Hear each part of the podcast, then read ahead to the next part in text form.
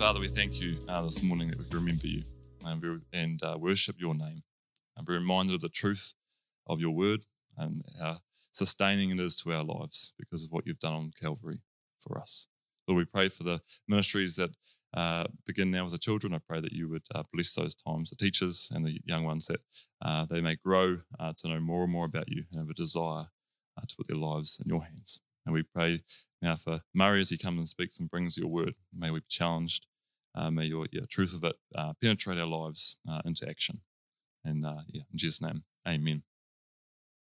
Well, I guess I'm just going to have to maximize on my opportunity this morning. It's a real joy to be with you this morning. It's a long time since I've had the privilege of coming to Hukanui Road. Joy, my wife over here, actually was here when this chapel was founded and she was a student at that time at um, the halls of residence and studying here in, in Hamilton. So there's been a long connect uh, for Joy and for ourselves through our involvement in mission. Just as you look here on the, and his introduction, Joy and I have been working in the Democratic Republic of Congo. We've had 22 years there, although we have been back here a year now and in a new role that I have with our mission office and our Assembly Mission Network They've given me this lofty title of mission ambassador, and I'm going to be explaining to you soon that we're actually all called to be ambassadors for Jesus Christ, and we're going to get a hopefully a good understanding of what that really means for us as we are intent upon being a missional church. The Democratic Republic of Congo, if you look at the little map down the bottom there, you can see Congo is that yellow mass in the middle of the main map down in the bottom corner. And we were working in, if Joy can just click on, in the province of Katanga. Katanga is about the size of Spain or twice times New Zealand. Click again, Joy, just to give it context. You can actually fit all of Western Europe into Congo in terms of its landmass, just one country within the African continent.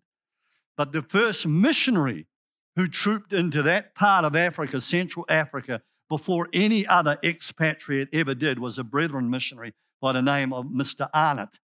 Mr. Arnot walked into Congo and he came upon a tyrannical leader who was controlling a large part of that Katanga province. And his compound was staked with the skulls of people who were being executed every week as his armies went out and conquered the vast areas of that part of Congo. He had 500 wives, some of whom were his regents within the areas that he had conquered. He was a brutal man it took Mr. Arnot five years to see the first convert. Can you imagine that? And then, about the second tier of missionaries coming down the coast, 13 missionaries came down in a sailing ship and they anchored off the coast of Angola. Assembly missionaries. And the first one died on board ship of malaria as they were dropping anchor. And only three of the 13 reached the interior. All the others died en route or one couple returned to the coast. They were so sick. And yet today in that province, we have 1,500 assemblies. And there's not one of those assemblies that is led by an expatriate like you or I. They are all indigenously led. And then we have in that same province 520 primary and secondary schools, assembly schools for our children. There are 155,000 children in our schools every scholastic day in that country. And there is not a single person like you or I who are helping to run that education. It is all indigenously led. We have eight major hospitals in the province. Only one of them has missionary nurses, Sandra Meikle from Oamaru, and an English nurse. All the other seven hospitals are completely indigenously run, including the two surgical hospitals where we're training, rather, where we train surgeons. Now, my question really is this is that good or bad news? Clearly, it is good news. For five years, Mr. Arnot labored in that land before he saw the first convert who happened to be one of Mushidi's executioners. And he became the first African evangelist who went with another one of our missionaries and saw the founding of the Luanza mission station. And today, 1,500 assemblies are growing. We roofed 22 churches last year in that province. Some people say of the Brethren Mission or Brethren churches for that matter, oh, those folk, who are they? What's relevance is there? But I want to say to you today, as we share the story of mission, I hope that you will be exercised in your heart to realize that God has called you to mission. I wonder if we could just have that next slide up. God has called you to mission. If you are a brother and a sister here today who has received the grace of God in your life, you've come to know Him as your Lord and Savior, you are made for mission. God's intent is to use you for the sake of sharing the gospel with a lost world. One of my concerns is this is my 96th meeting since May last year in our assembly network, is that I find that many churches have lost their missional focus. And I don't mean uh, offshore necessarily. What I mean when I say that is they've lost the understanding that God has called us to be his hands and feet, his voice within society. And as you look at this here, maybe you haven't seen the scope of what's happening within our mission work as an assembly or brethren assembly network. We are currently working in 34 countries across the globe. Equally, we are working with 41 different mission agencies. That means we are very large in spirit. We work with OMF, SIM, Missionary Aviation Fellowship, and of course, our assembly based, strictly assembly mission work in, in Chad and, and Congo and Zambia and Fiji and Papua New Guinea and parts of Asia. Currently, we have 214 missionary personnel that are working across 114 cross cultural mission opportunities. Isn't that awesome? Some of them are what we call restricted access countries. These are the countries where you can go to jail for being a Christian. Many of them are now becoming our what we call restricted access countries. But I'm going to share a little bit more about that in just a little while. But before we go there, I want to open the scriptures together with you from Second Corinthians chapter, chapter 5. And we're going to look at this understanding of what it means to be ambassadors for Jesus. Second Corinthians chapter 5 verse 11 to 20 and beginning at verse 11 it says this since then we know what it is to fear the Lord we try to persuade others there is a mission verse has it impacted you before as you've read the scripture? Let me read it again and paraphrase it slightly. Since then, we know what it is to fear the Lord. In other words, to honor the Lord, to respect the Lord, to know His grace in our life. We try to persuade others. Down to verse 13, if we're out of our minds, as some say, it is for God. If we're in our right mind, it is for you. For Christ's loved compels us because we are convinced that one died for all, therefore all died. And he died for all that those who live should no longer live for themselves, but for him who died for them and was raised again. Down to verse 17. If anyone is in Christ, he is a new creation. The old is gone and the new has come, or the new is here. All this is from God. All this is from God who reconciled us to himself through Christ and gave us the ministry of reconciliation. That God was reconciling the world to himself in Christ, not counting people's sins against them, but he has committed to us the message of reconciliation. We are therefore Christ's ambassadors, as though God were making his appeal through us. We implore you on Christ's behalf, be reconciled to God. Isn't this an awesome mission passage? You hear those words, reconciliation? Ambassadors for him. The first truth found in this biblical passage in terms of the title of ambassador is the role of ambassador is one of representing Jesus Christ. The object of our faith for Christians is Christ. Our mission is to represent Christ in our lives, in our work, in our play, in our study, and as we rub shoulders with people within our community. Now, why is that important? In fact, what on earth is God doing? Why would He put His representation into the hands of a, a broken man like Murray Stevenson? It is a mystery. And yet he has done exactly that. And I, I think Jesus brings some clarity to this when he says in John chapter 14, verse 6, Jesus is speaking when he says, I am the way, the truth, and the life. No one comes to the Father except through me. If you really knew me, you would know my Father as well. From now on, you do know him and you have seen him. Folks, when we are called to mission, When Jesus asks us to be his representative, he does it for that reason. He is the way, he is the truth, he is the life. No one is going to come to the Father except by him. It's the difference of darkness and light, it's the difference between lost and found. And we know those verses that we learned, and maybe our children are in Sunday school today, for all have sinned and fallen short of the glory of God in Romans 3:23. And then it's compounded in Romans 6:23 when it says the wages of that sin, the weight of that sin is death, separation from God, distance from God. And yet the free gift of God is eternal life through Jesus Christ our Lord. Folks, we know that the virus of sin has separated men and women from God. And the only antidote is found in the mission of Jesus. There's a second truth of being ambassadors for Christ, and it is this that it is a, a plural invitation. Verse 20 makes this clear when it says, We are therefore Christ's ambassadors. I wonder whether you remember that passage in 1 Corinthians chapter 12, verse 12 and down to verse 30, I think it is, that describes the church. Paul is describing the church as a body, and he says the church is like hands and, and head and feet all mutually dependent upon each other. This is the functional sense of Paul's invitation to be Christ's ambassadors, a plural engagement. Paul knows that we need each other. Paul knows and understands that every man and woman has some gifts, but not all the gifts. And he invites us to collaborate together. You know, as I came here this morning really early, sometime about quarter past eight, I found there were people already here preparing. And then the music team arrived and they began to play and sing and worship. And I saw some tears coming down the, the face of one of those music pe- people when they were singing this morning. Before you ever got here, see, God was already dealing with the hearts and minds and thoughts of those people.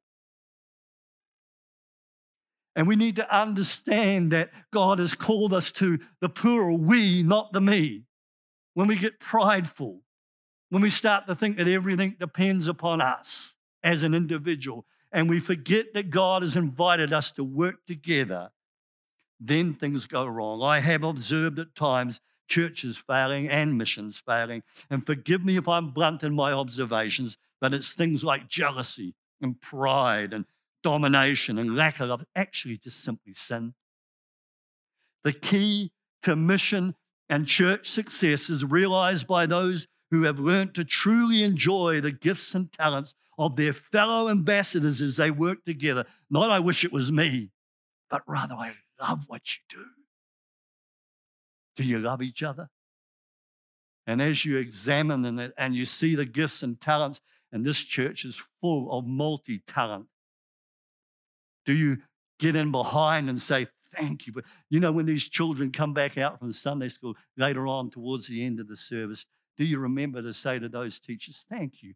Thank you so much for telling my children about Jesus? Folks, it's about the we, not the me. It is a plural calling as we go forward with Christ as ambassadors for Jesus.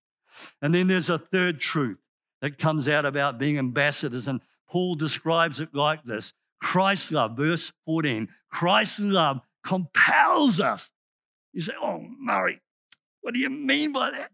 Christ's love compels us. Don't you know how difficult my life is? Don't you know how difficult the people are around me? What, how can I be compelled by the love of Christ? How does it even work? Let me tell you how it works when Paul was stating that statement, he's remembering back to a day when he was a persecutor of the church, where he would lock people up. He was present at the stoning of Stephen. And that day he was on his horse heading for yet another campaign to lock up and arrest Christians, and God knocks him off his horse. And on that day, Paul has an encounter with Jesus. And by the grace of God, he is saved. And he begins a life journey of ministry and a company as an ambassador for Jesus. And you know, later on in Paul's ministry, towards the end of his ministry, he lifts his arms and he says, Oh, wretched man that, am I, I, that I am, who can save me from this body of? You see, he had a problem with sin right through his life, just like you and I do. And as Paul is remembering all that God has done for him, he is so grateful. It's like he's not going to look to the left or the right of the person next to you right now. You look at your own heart and you take an honest look. If you have come into the saving grace of Jesus as an individual person here, think about that. Think about how you were lost and now you are found, how you were in darkness, now you have light.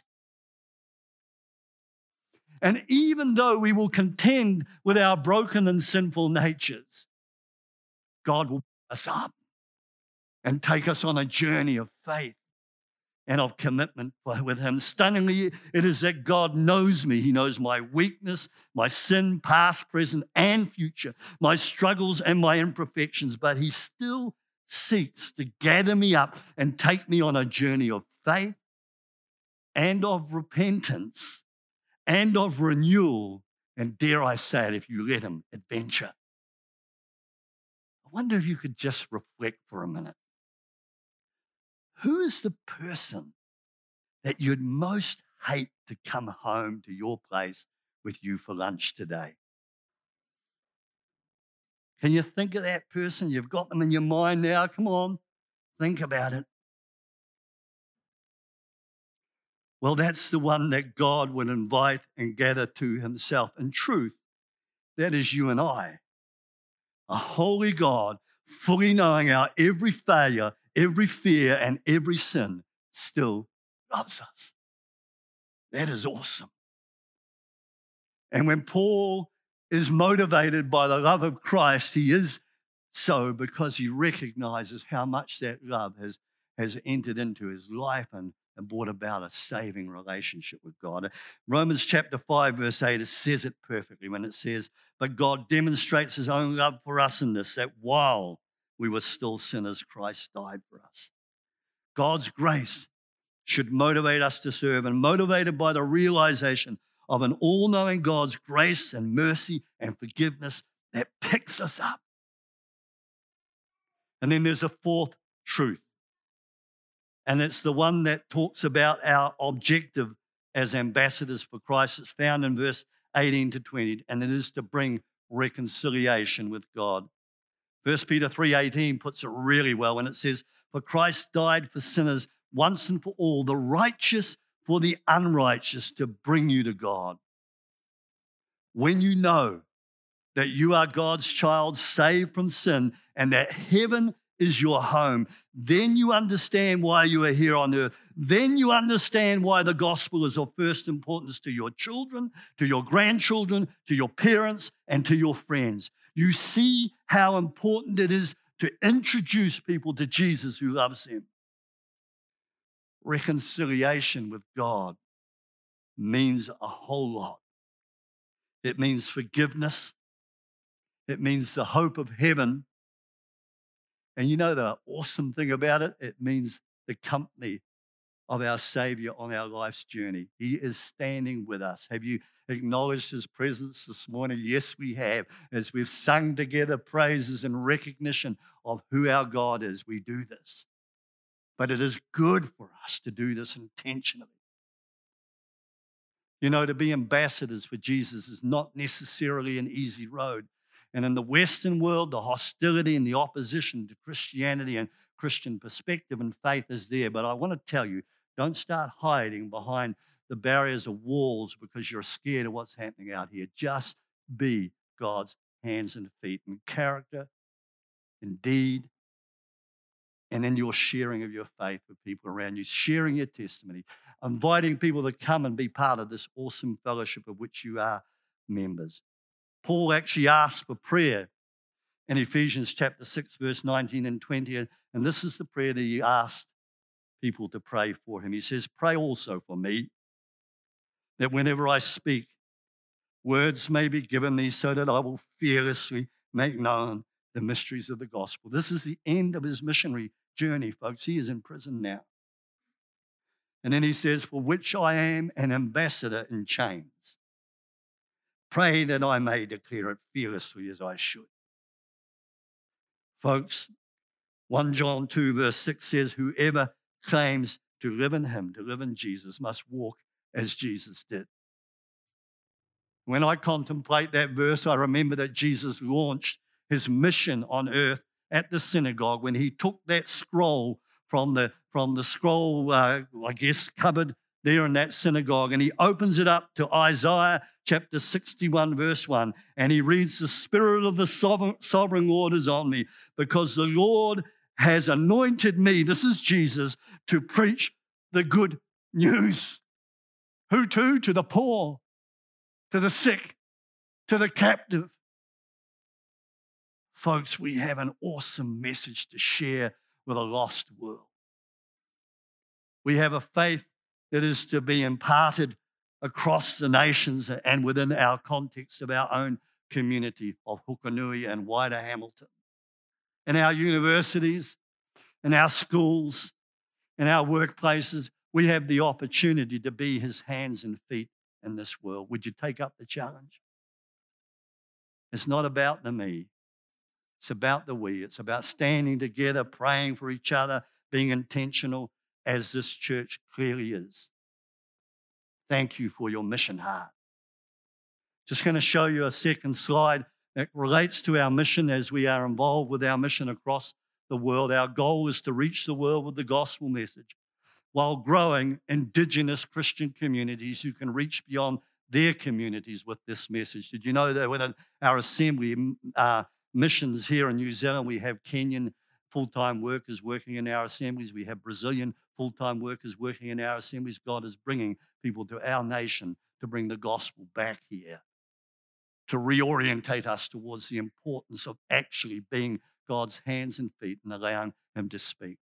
So, as a mission agency, our GC3, Global Connections times three, we have as our central goal to bring the gospel to the world. The next slide will just tell you a little bit more about that mission. The trust or the missions that trusts that we have are three different trusts.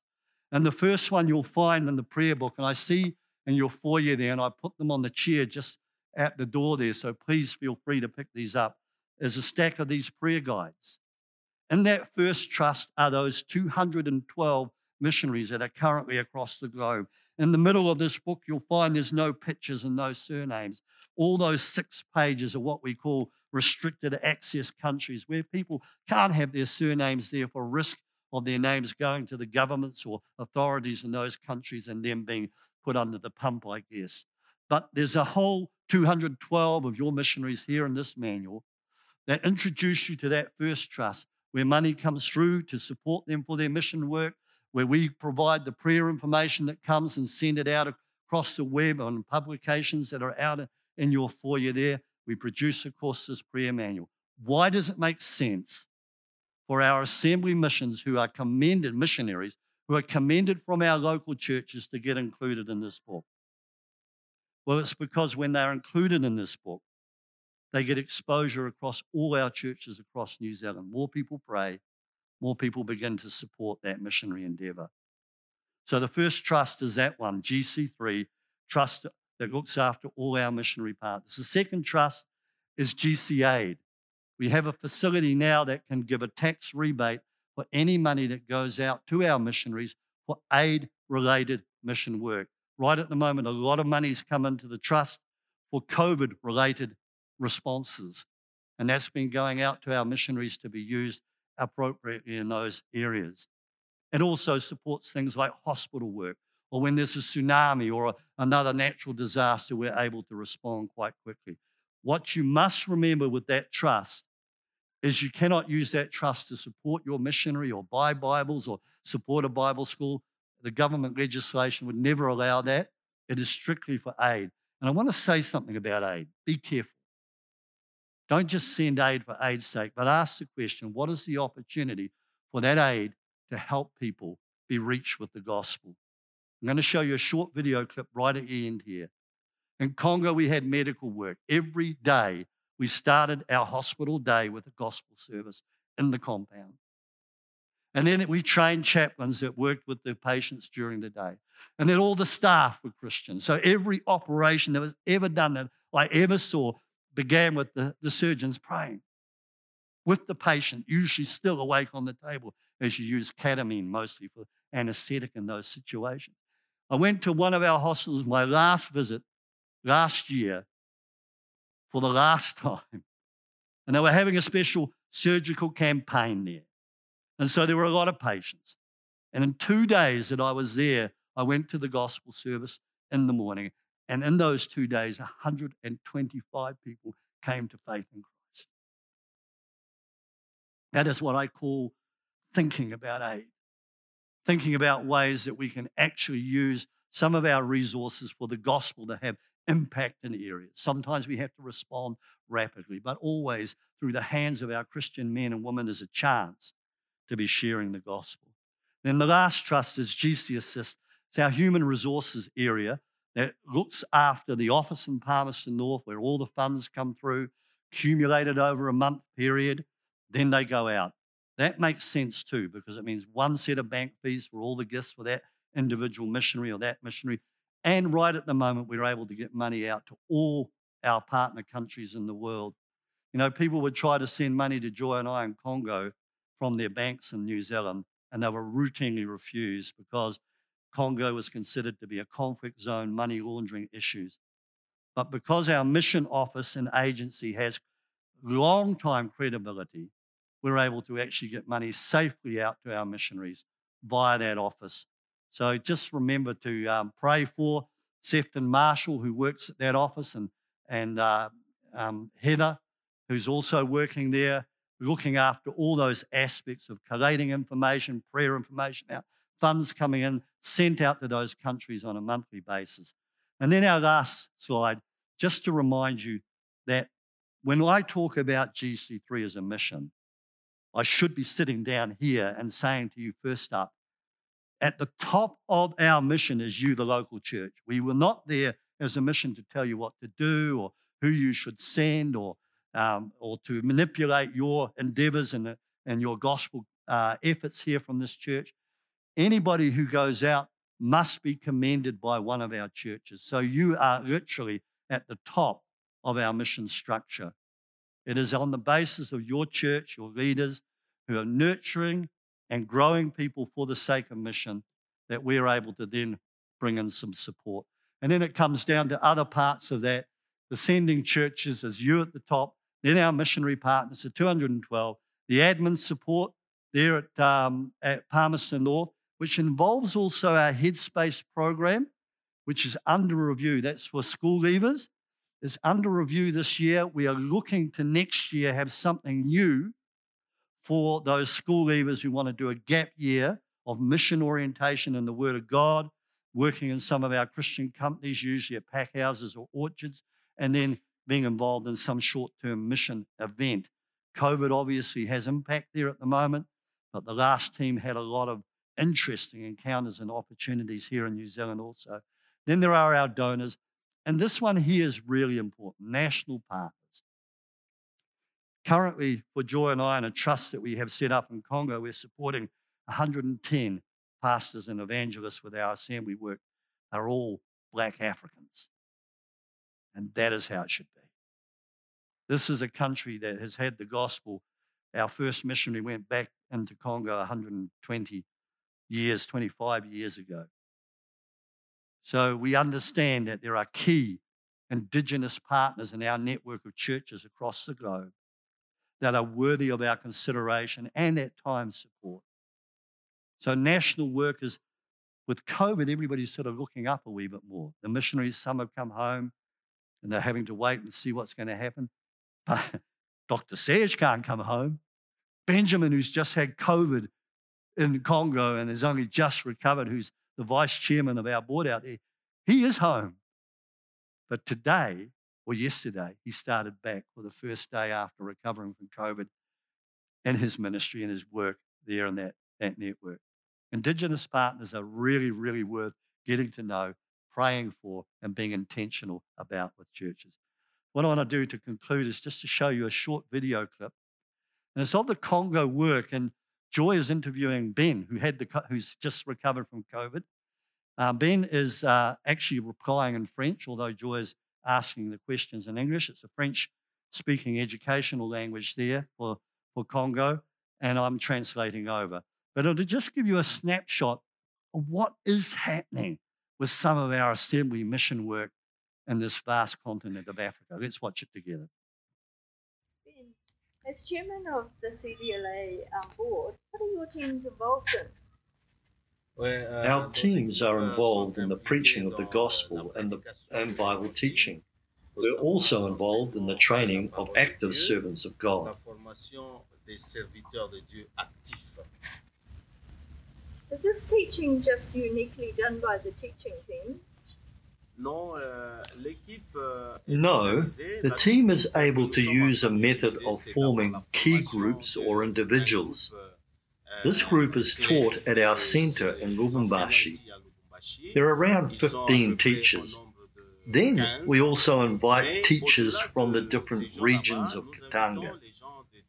They come for the introduction and then the formation. Then they go back to their regions to teach the same material. They then go to areas that we cannot get to. How many Bible conferences have been taught so far this year? This year, up to now, we have organized 18 Bible conferences. Okay, and where have the conferences been held?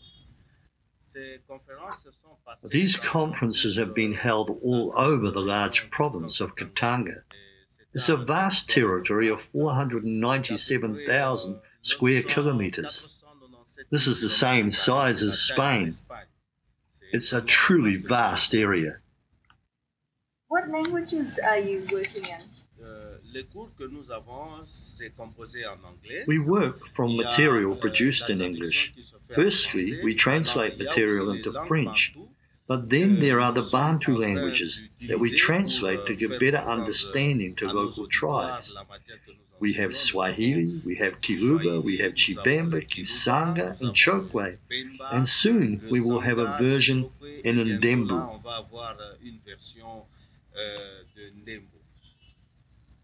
How do you travel to get to these conferences? We have four wheel drive vehicles, three Land Cruisers. These Land Cruisers aid us to travel all across Katanga. This year, we have already traveled 8,108 kilometers on roads that are really bad, truly bad. But with four wheel drives, we are able to pass all these obstacles.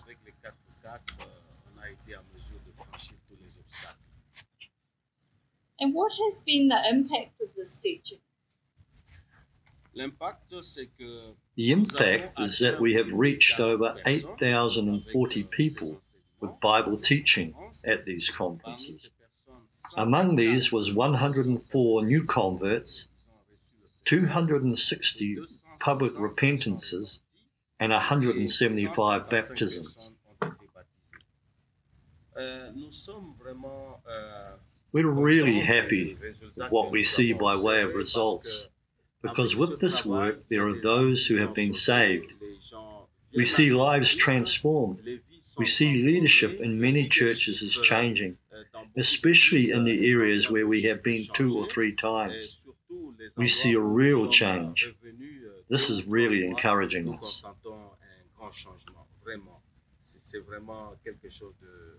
While Ben and the board members have many responsibilities in the training of church leaders, also in education areas and in medical infrastructure, they also have many other important areas of activity.